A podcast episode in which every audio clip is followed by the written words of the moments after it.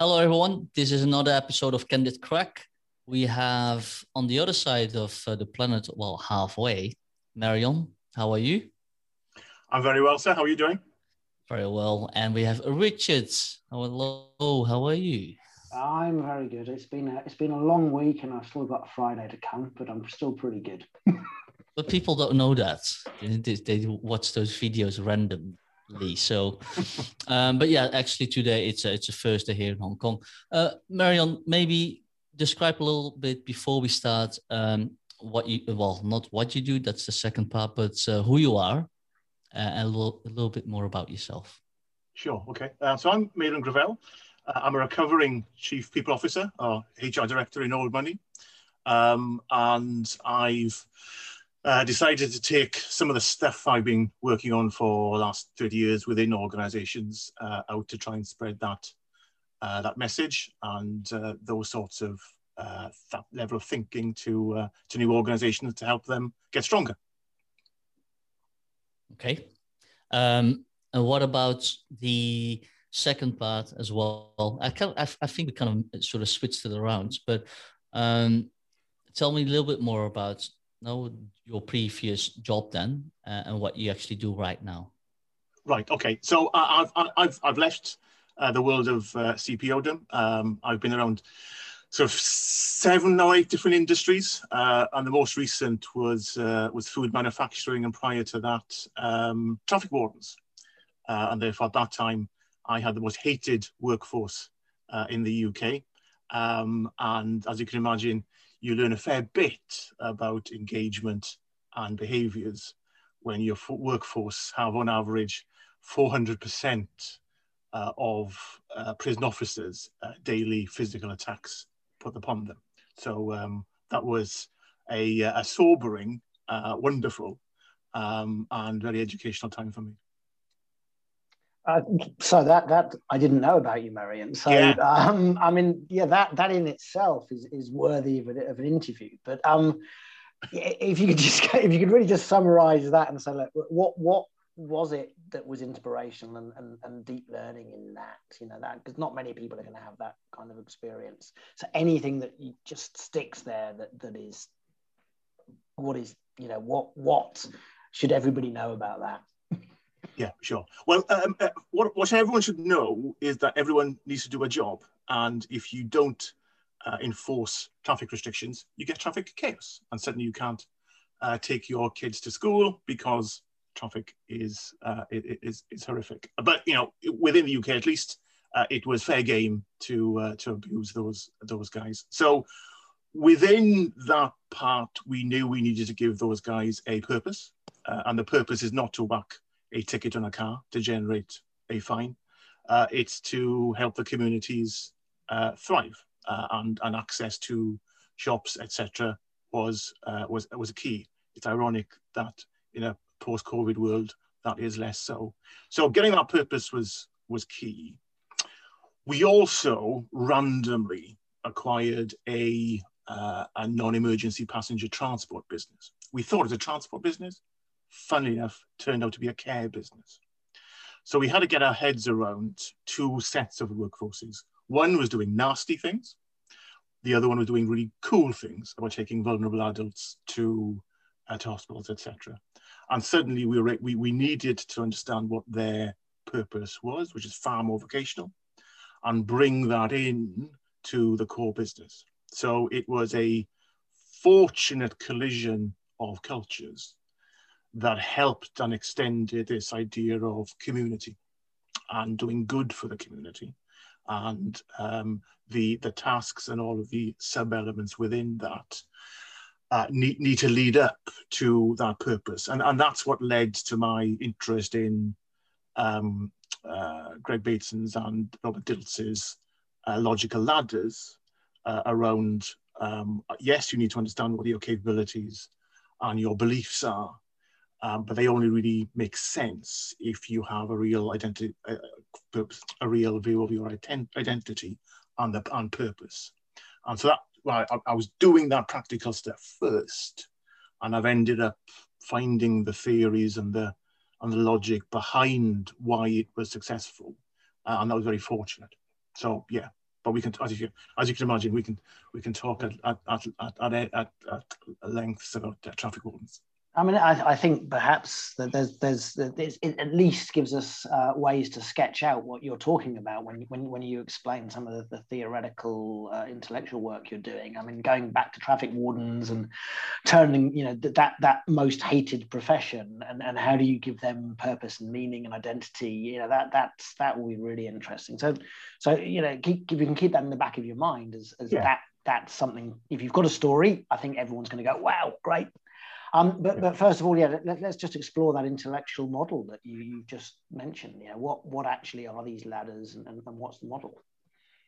Right. So when you go back to um, Greg Bateson, who's an anthropologist, um, and his original logical le levels work, um, it, it's all good stuff. Um, but I think what Robert Dilts has done under the NLP banner is to uh, is to simplify it, and, and, and I've been a bit naughty and maverick in that I've, I've amended the, the, the, layers for, for them to make, make sense uh, for themselves. But essentially, you would take a, um, uh, uh, a Deng Xiaoping view of you feel your way across a river through stepping on different stones. Some of them are invisible. So the, the, the stones here would start and you can, you can either build, build this as a ladder going up or you can build this as a as a as a planet or the Earth where you where you're going into more of the, of the core deep stuff. But essentially, you start with your environment. You know, wh where are you today? Um, and that's either literal uh, or a bit more um, vague in terms of you know, where am I today? Uh, what is my environment? What I'm, what am I feeling? So you you you would then want to to think about your capabilities. So what are my skills? What are my attributes? What am I good at? What am I less good at in operating in this environment? Next step, um, okay, so I've got these skills, so how do I behave? Um, and, and, and, the, it's the behavior piece that I've added into uh, the work that um, uh, the, uh, LSI work, a company called uh, Humanistic Synergistics, uh, have, have done on four common behaviors. But if you carry on with the step path of behaviors, what, what, is, what is beyond behaviors, you would say? Well, you're, then into beliefs. I tend not to use values because values have been uh, hijacked and, and, and, abused and uh, normally call to shiny posters on the wall, often with eagles soaring above um, beautiful um, uh, landscapes. Um, so what do I believe? What makes me angry? Uh, what, what am I drawn to? And uh, how secure am I in my beliefs that let me, that enable me to change the steps behind me, including uh, my, my behaviors. Last couple of steps, we're nearly there. Um, so above, uh, above the belief stuff, you're then into identity. Um, and this is where listening to, to Becky um, talk about the, the different world views has really been informative. So who am I?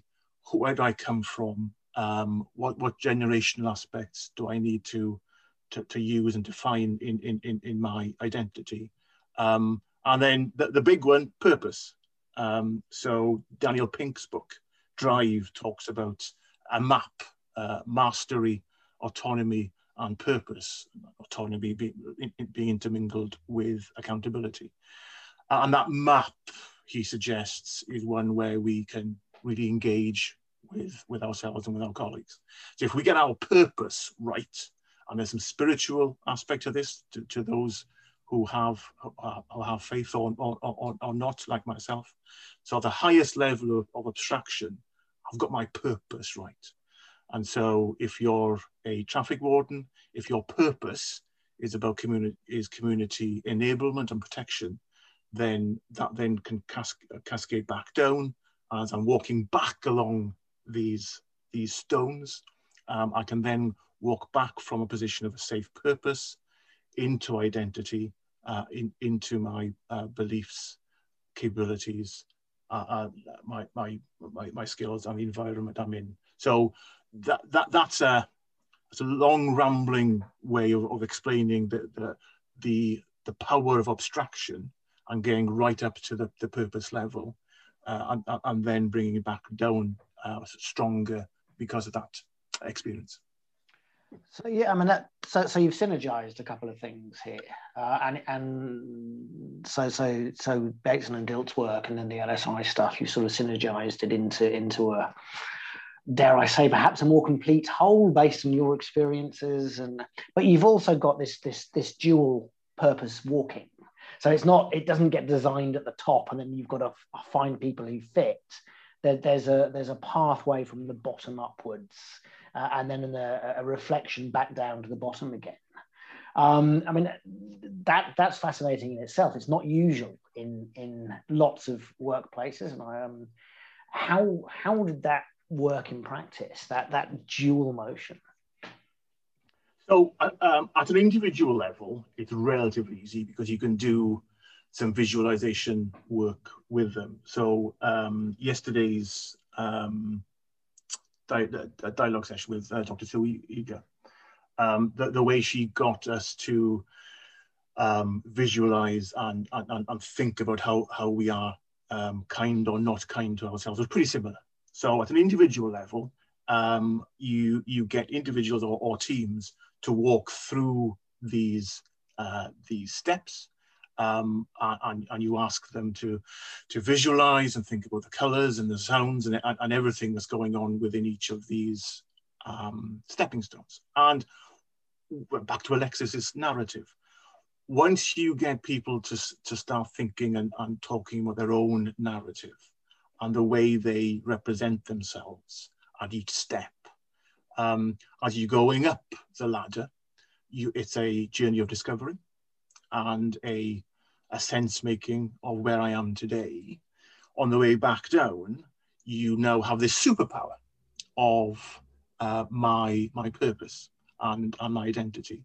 And as you walk back down this visualize exercise, um, a, a partner would be would be scribing your your past and new experience. So you end up with an individual value proposition to yourself, essentially. And the value stuff plays into the the behaviors element. Now, how do you fit that to the organizational piece? I suspect the error that we've made in the, in the, in the West is to say, right, well, let's do something like that for an organization. And let's get a common single set of values and capabilities and beliefs. And that's where it's begun to go all wrong because suddenly the individual is being squeezed out because you have to have, uh, comply with a very homogenous view of the company's purpose and behaviors, etc. Now, bits of that have to be um, common. You have to be operating in a in a uh, in an environment for a company, a certain market segment, uh, or, or, however you define your market, um, and you need to have a purpose behind that in order to serve the customers you want to. Um, and I think those common aspects can align with difference at, the, at an individual level.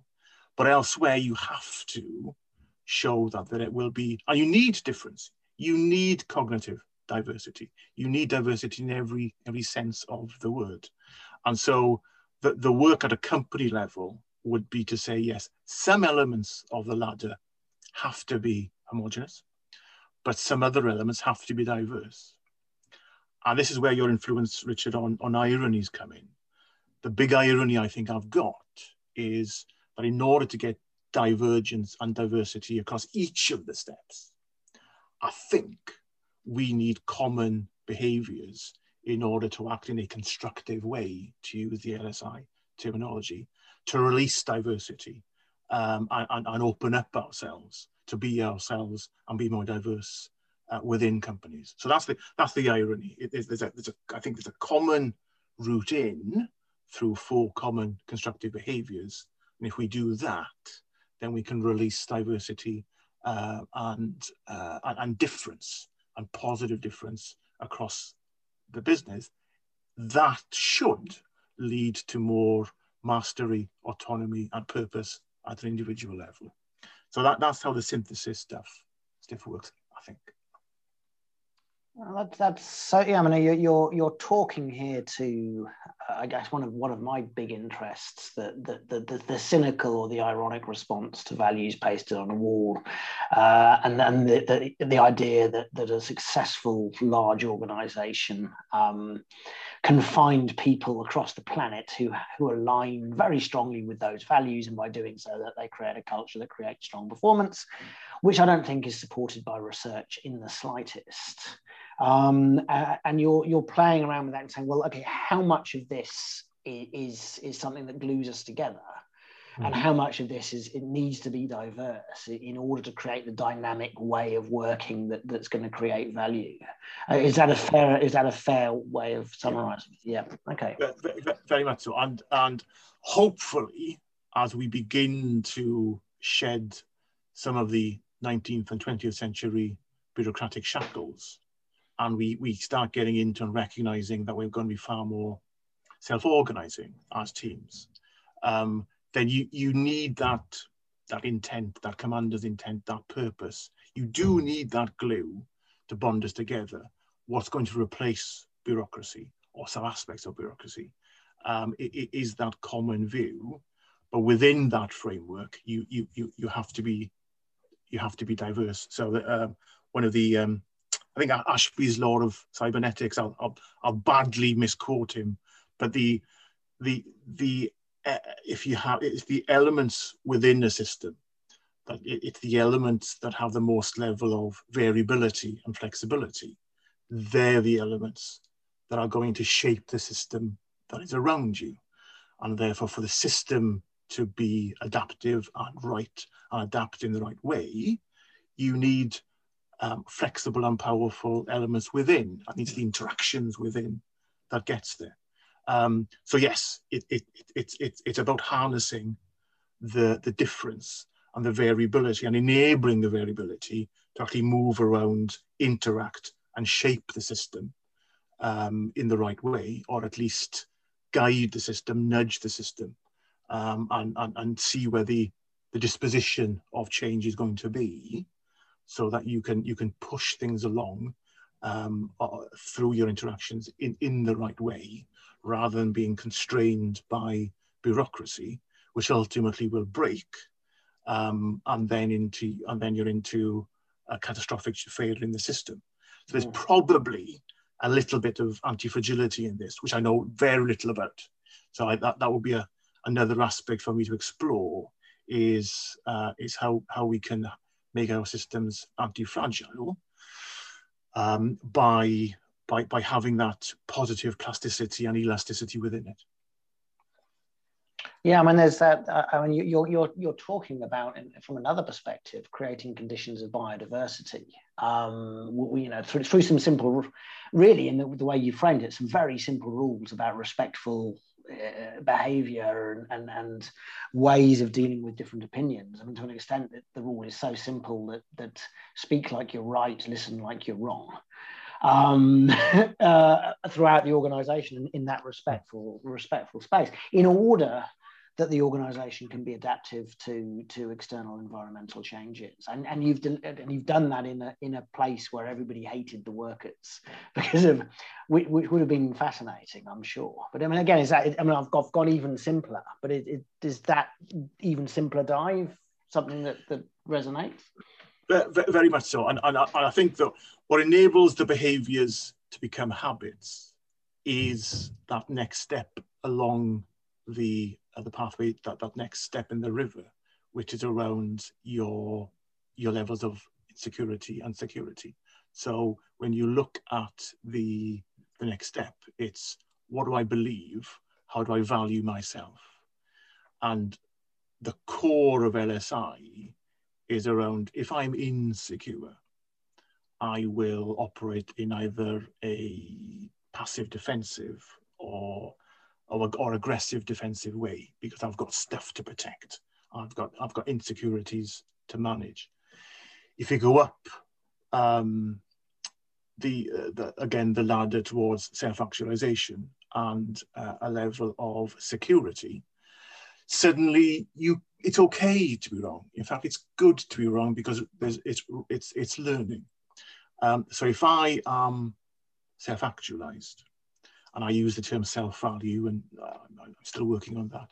If I value what I do, and I am confident that I can have good relationships and achieve the stuff I want to, and that I'm partnering with my colleagues, I myself am growing and growing them, and I'm encouraging everyone around me when they fail, when they succeed.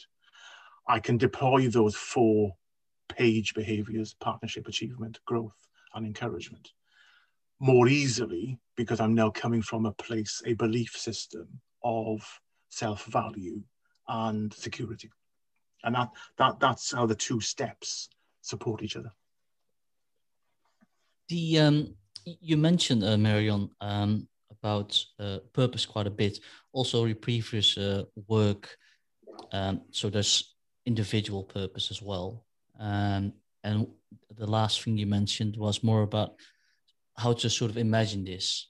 So what I'm curious about to kind of maybe explain a little bit more about how this would work in practice, and um, because uh, from my own experience, everyone has a very different purpose.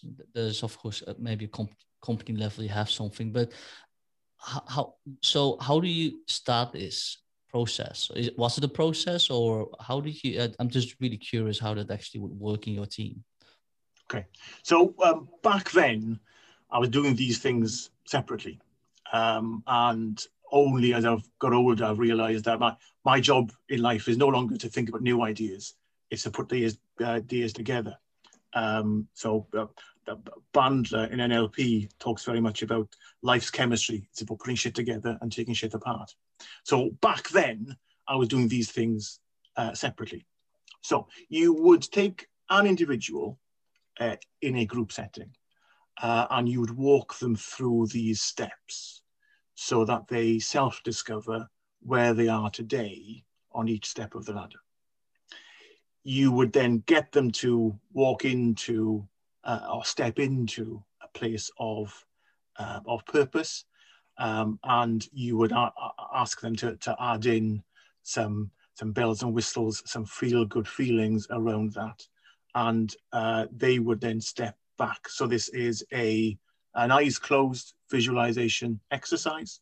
You would do it in twos and threes, uh, and your partner or the two partners would help you articulate and, and scribe what you've got the end of the exercise, you've then got uh, a, a, document where you can frame this, you know, where, where, where am I in, in the round across these, these activities.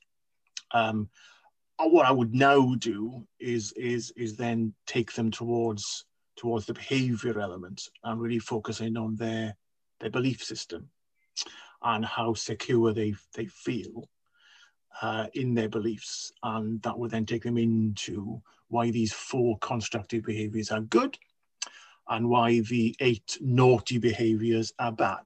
Um, and, and, and that's, that's how I would, I would complete that exercise. That's very much at an individual level. Uh, and you can do that with, with teams as well. The organizational discussion is a very different one. Uh, it's around finding which bits of the ladder need to be the same. And this is strategy work. This is understanding what environment the company needs to operate in or move to or be, or be stronger in um, and their, their purpose um, in, in doing that for the customers. It's the other steps, I guess, where you're going to find the need to have a company uh, set of beliefs, which are good, sound belief system, but they're not going to succeed if they try and shoehorn the thousands of people into that belief system. They, that's where we will have to manage the difference uh, between the two. And, and that, that's an ongoing discussion, dialogue that you have with all the stakeholders. So I'm going to be, oh, Richard, one more. I'm going to be a little bit skeptical, Meirion Hayes. So, sure. so uh, imagine, so you've done those exercises clearly with, with the team have you seen also what the impact was of, of doing this? So, so the impact is is behaviors. Um, so you, you, you tend to see around you people talking, uh, first of all, about the, the negative red and green behaviors. So you, people can get called out in meetings.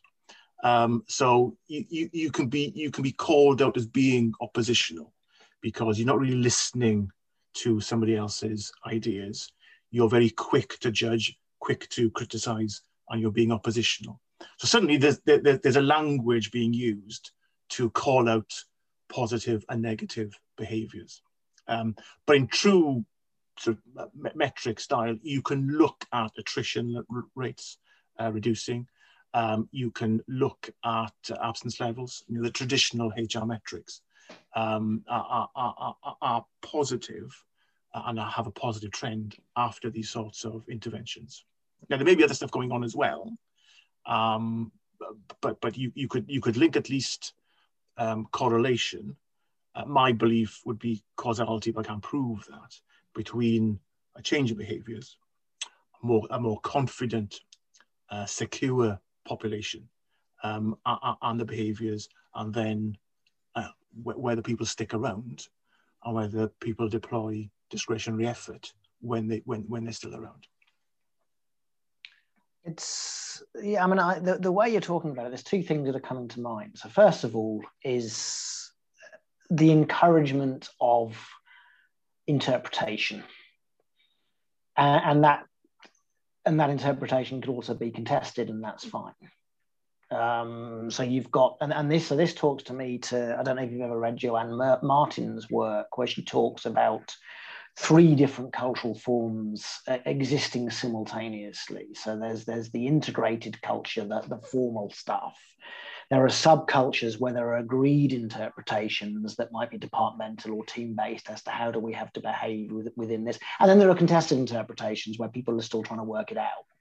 I mean, uh, was that what you were seeing happen in real time? All, all three of these manifest in, in real time?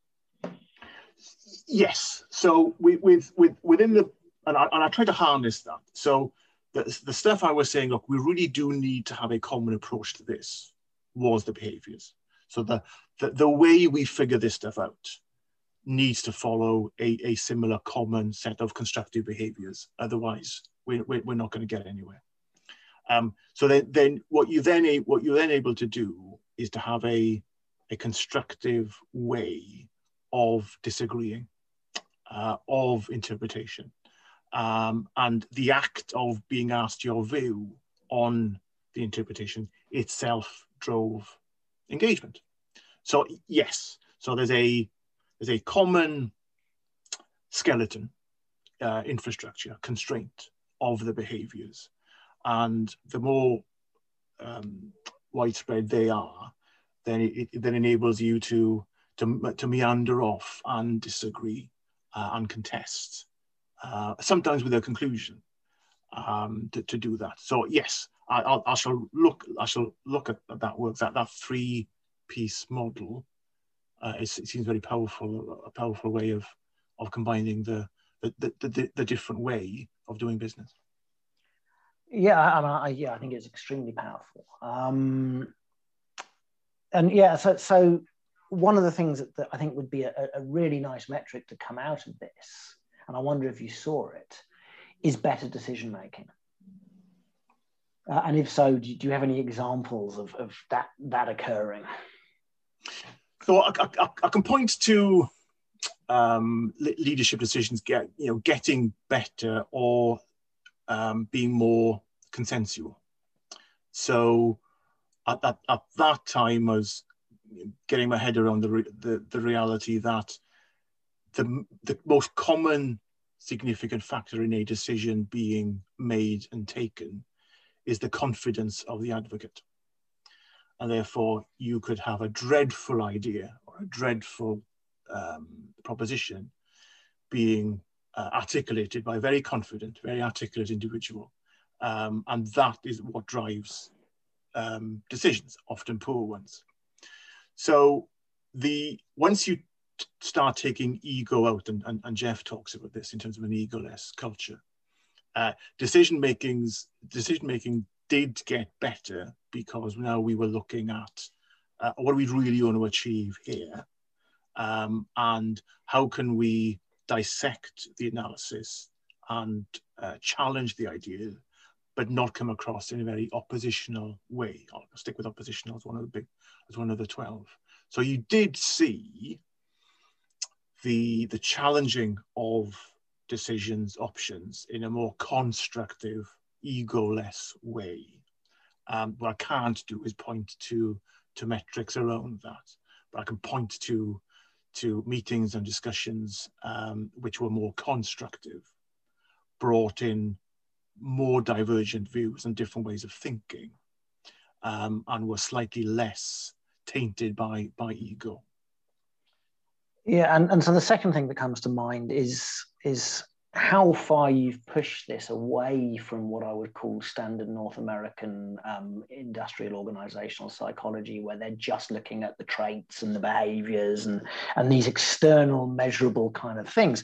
And, and you've got into a more of a psychoanalytic or clinical psychological approach of looking at identity and inner self and and um, you know the causes of people being defense passive defensive or, or uh, is that a fair assumption? And, and, if so, where did all that come from?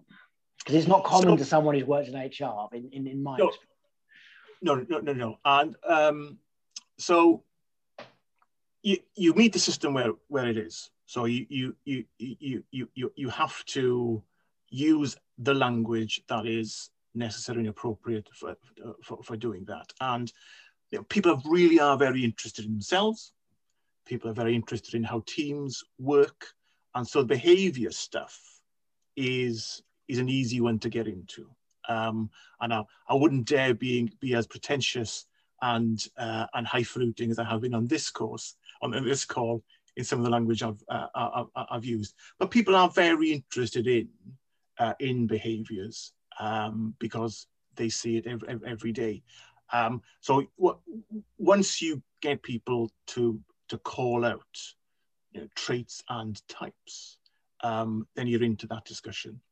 Um, the, the, the identity purpose stuff, um, you, I've, my experience, I've tended to do it and explain it later. So if you do this exercise of walking people up and down the stones, not the garden path, um, then, they, they have that experiential um, experience. Uh, and then you explain it to them later if they're interested. Um, so uh, what, what, what, I'm, what I'm trying to avoid is what HR people are really good at, which is to sometimes bamboozle people with, um, uh, with, with jargon. And I've been guilty of that uh, myself. Um, so, um, you know, a, a definition of a chief people officer is somebody who solves a problem you didn't know you had in a way you didn't understand um, and therefore we need to try and you know try and get rid of rid of that. And I'm, I'm as guilty as anybody of sometimes using uh, overly complex language. You whether it was Einstein or somebody else, I don't, I, I, might, might have been apocryphal. You you take a complex, you try and simplify it to the point of simplicity, but no more, um, and, and that's a difficult balance to uh, to uh, to get to. Um, so, and, and I know that, that one of the, the, the people you referenced in um, uh, when you in, in the, the, the, dialogue you're going to do do with us uh, as an influence was Harry Stack Sullivan. So Harry, and, and, and this is where I this is where I find it quite interesting is he talked about problems with living. Um, that was a key key part of his work was there's these problems with living in people and and and that that problem of living in, in, in standard HR terms is that's a problematic person, let's get rid of them. Whereas everything you seem to be saying is no, there's a problem with the system that's causing this problem with living, and, and we can create really good employees out of all kinds of clay by by further understanding them. And again, uh, you know, I, I, this is where I think HR should be going. I mean, it's magnificent, but I just wonder if you had much opposition in your career to that kind of, especially when you were more junior, to that kind of way of thinking. Well, when I was more junior, I was um, I was I was the devil. So I was the one getting frustrated that line managers weren't firing people who weren't underperforming. Um, so I so I, I have got the uh, the I, I'm I'm the zealous con- self convert. So um, and, and, and look, there are times where we just do not have the time to invest in an individual. They're miserable. We're miserable. Um, and let's let, let's make a constructive attempt to develop them up. But equally, then there comes a point where you need to, to move them uh, move them out. And again, the more honest and direct you are about the need to move a proportion of the population out, the easier it is to have discussions with line managers about investing time in the in, in the others to get them better. So again, there's irony here. So the, the, the, the more assertive you are about, about taking a few out, uh, the more um, the more payback, the more investment managers who are incredibly busy and incredibly uh, um, stressed uh, and have far shorter timescales than, that, than possibly uh, I would have. They are then willing to, to invest time in those individuals and the teams. And also you've given them the tools to do so. Um, this is no abstract concept. There, there, there are ways of putting these behaviors into performance management systems uh, so you can have meaningful conversations about people's security and their insecurities and practical ways of getting them to, to behave in a more page-like like manner. Um, but you know, I, I wouldn't say that you're going to save and be able to mold everybody. Um, but if you can be upfront about the about the inability to mold mold some, you are then getting more traction on the ability to manage more. And then you're getting into what's a manager for, um, and you know part of that message needs to be um, how they develop not just individuals, but, but team interactions, both within their teams and also across teams. And back to Jeff's stuff about um, the teams of 150, the Dunbar number. It, it, it, it, it's how managers connect those teams together and help those teams help to make that connection. That's the manager's role in, in, in the future. Uh, yeah, yes, go on, Oscar. You've got a question. Yeah, the the that last thing that you mentioned, right, about um, cross department, cross team, um, col- collaboration. Um, do you mind to talk about that a little bit more because that's actually why I stopped. Um, or you talked about the individual and you talked about the organization, but w- what about team level? So um, well, one of the advantages of, of this tool, this behavioral um, review, is that you can do it at an individual, team, and an organizational level. So they are surveys and they're norm based. So you can look at where you rank as an individual, or where your team ranks, or where your organization ranks. So there's a norm group uh, and you can see where you sit and what percentile you are in. So there are 12 um, traits, four positive, eight negative. And uh, you can see where you sit um, in a norm group across all, all of these. So at an individual level, you can sit down with, um, uh, with a person and walk them through their, their report if you want to look at how effective a team is, within and outside, you can do that survey and, and, and take that data in at a, a team level. And then finally, you can do essentially a, a, a behavioral cultural survey of the organization. So is this organization very constructive uh, or de destructive? And where are we against those, those elements? And it all depends on what the company wants to do. Ideally, you do all three at the same time. You never get the chance to do that.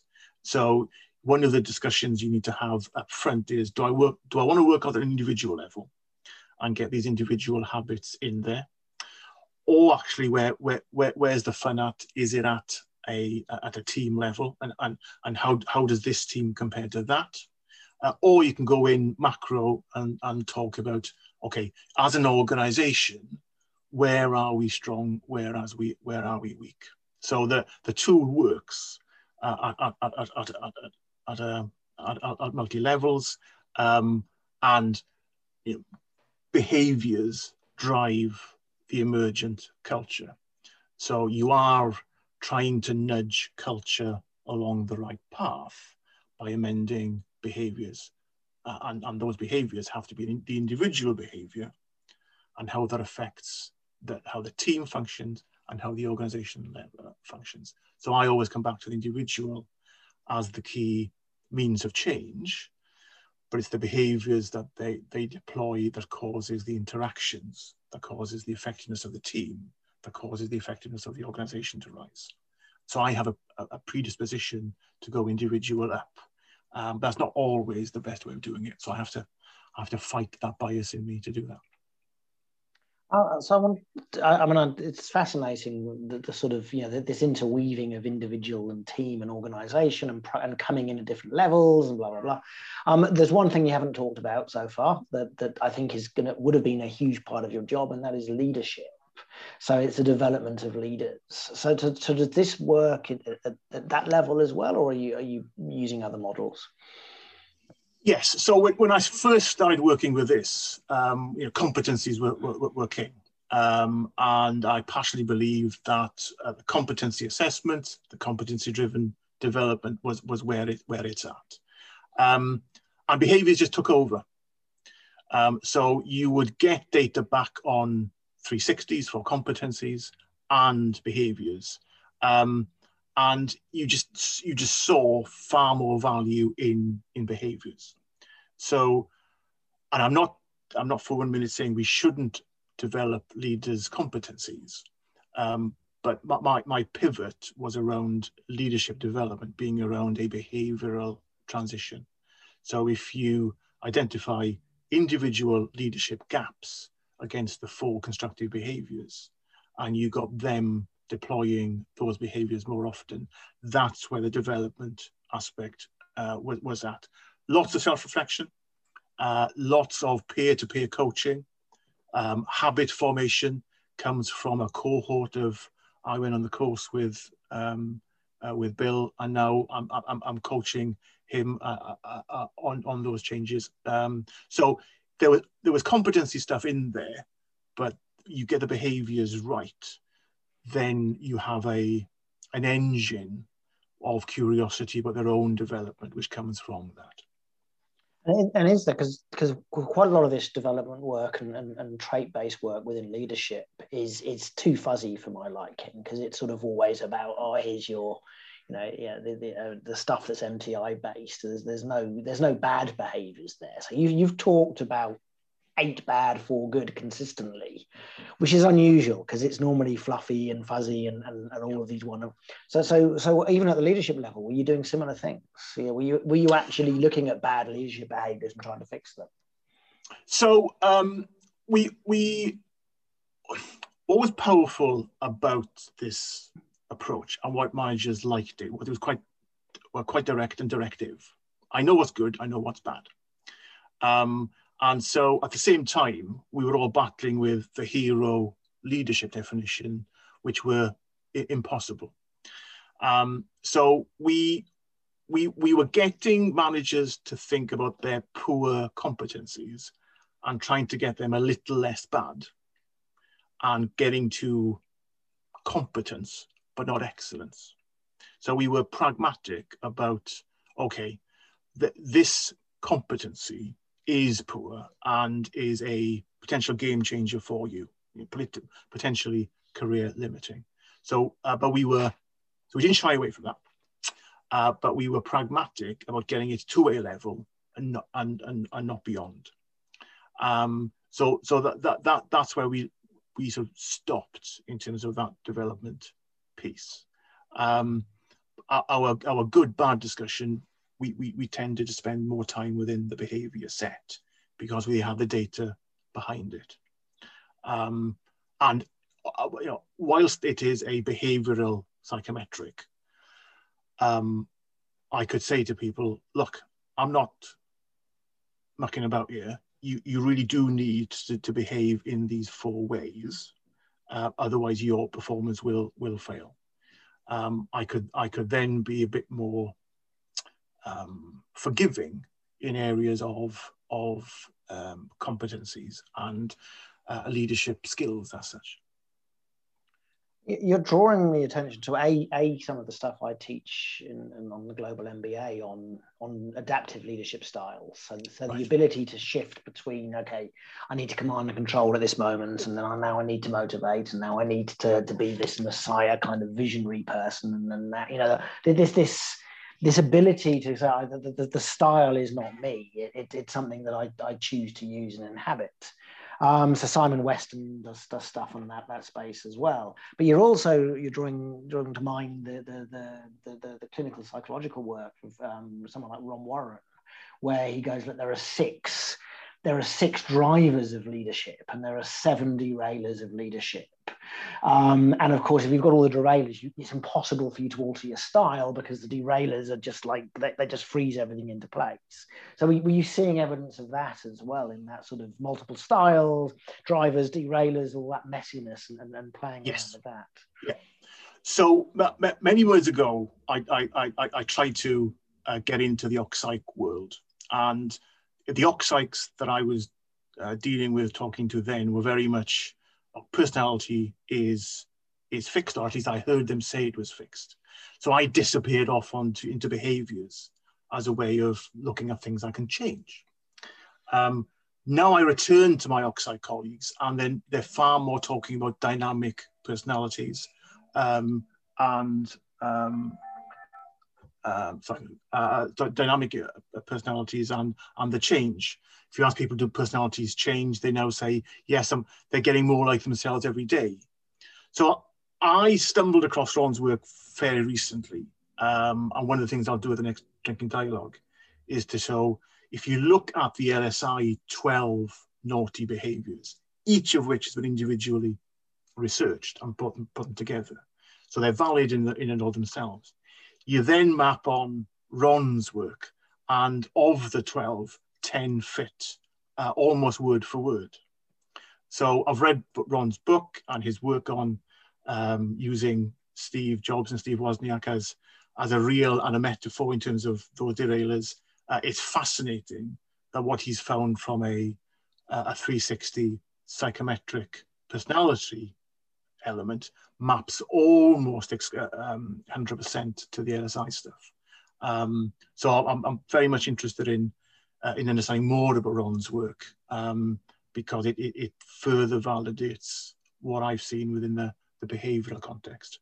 And um, if, he, if he comes on the next drinking dialogue, that, would be great. I, have heard him speak a couple of times, and he has some horrific stats on healthcare errors and uh, aircraft um, uh, uh, accidents, all of which derive from um, the personality traits and the behaviors of subordination versus dominance. Um, and, and that's fascinating. Yeah, I mean, I, I love his work because he he he, he yeah, it's it, it's that ability to, to, to change the, the, the derailers and then get you to become aware of the, the, the, the, these derailers and then you know so this is what a, this is what a good leader looks like and this is how you have to adapt rather, rather than just this is you. There, there are ways of controlling your behavior and ways of reflecting on your behavior and we can move you into a much better leadership space. But i also understand and, and it's really interesting for me that you're using these bad behaviors because i understand anyone doing that that deeper analysis of, of behavior where they're saying look there are some derailers it's quite difficult to get heads of hr to buy it in because they don't want to upset um, senior people by saying look you're, you're a bit toxic or you're a bit rigid or you're a bit hostile or you, you, you defer too much and stuff like that. So, so it's really interesting that you, you see it and you've been playing around with this for so long uh, yeah. I've got another couple of questions, but I'll go back to Oscar to see if he's got something first. there. Um, the, the, the question, of course, I, I want to move towards. Uh, uh, I think we, we, we, spoke quite a bit about uh, your current practices and how you um, um, uh, implemented this and how you practice this, but also, uh, of course, looking forward a little bit. Um, so the path that you followed so far. So you went from um, you you very curious about the behaviors of people as well, but um, the practice that you have right now, how do you see that developing and evolving over, let's say, the next sort of two, three decades? Um, so uh, I've, I've thought very much about the, the classic, the contemporary and the contextual. So there's lots of classic stuff that has worked and we shouldn't check that out um, with, with, uh, with, the bathwater the, the contemporary stuff, and, and, and that's where I'm becoming more and more interested in, in the contemporary stuff over the last few years. And by by contemporary, we with this we're talking about things as things as modern as Aristotle. Um, there, there, there's things out there that we've just forgotten and that we can we can bring in. The contextual stuff is we may need to make stuff up, brand new, which is specifically driven by the context of an organization. So the practices develop by being context specific and context driven.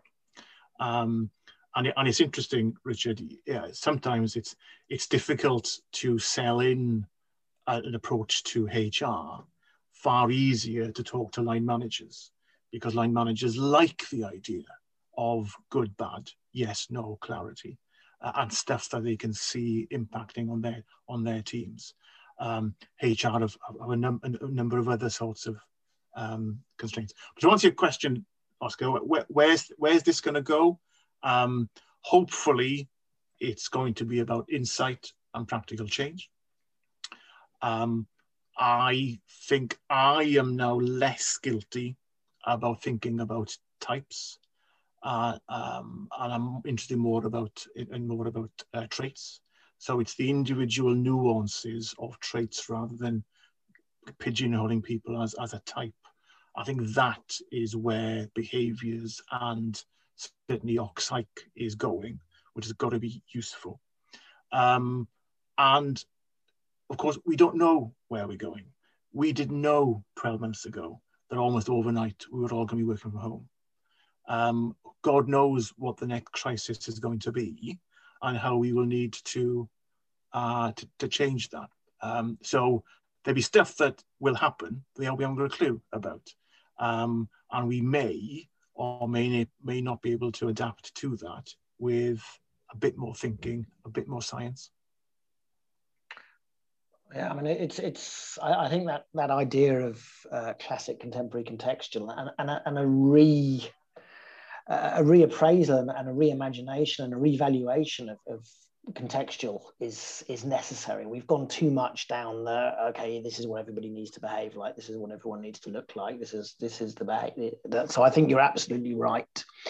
So I've got two more questions, and the first one sort of relates to that. So the first one is the way you've discussed this throughout throughout this chat is it was almost a transformational leap for you because you said you you, you seem to have been very different in, in a part of your career than, than the way you're thinking now what happened? Where, where, where did that come from?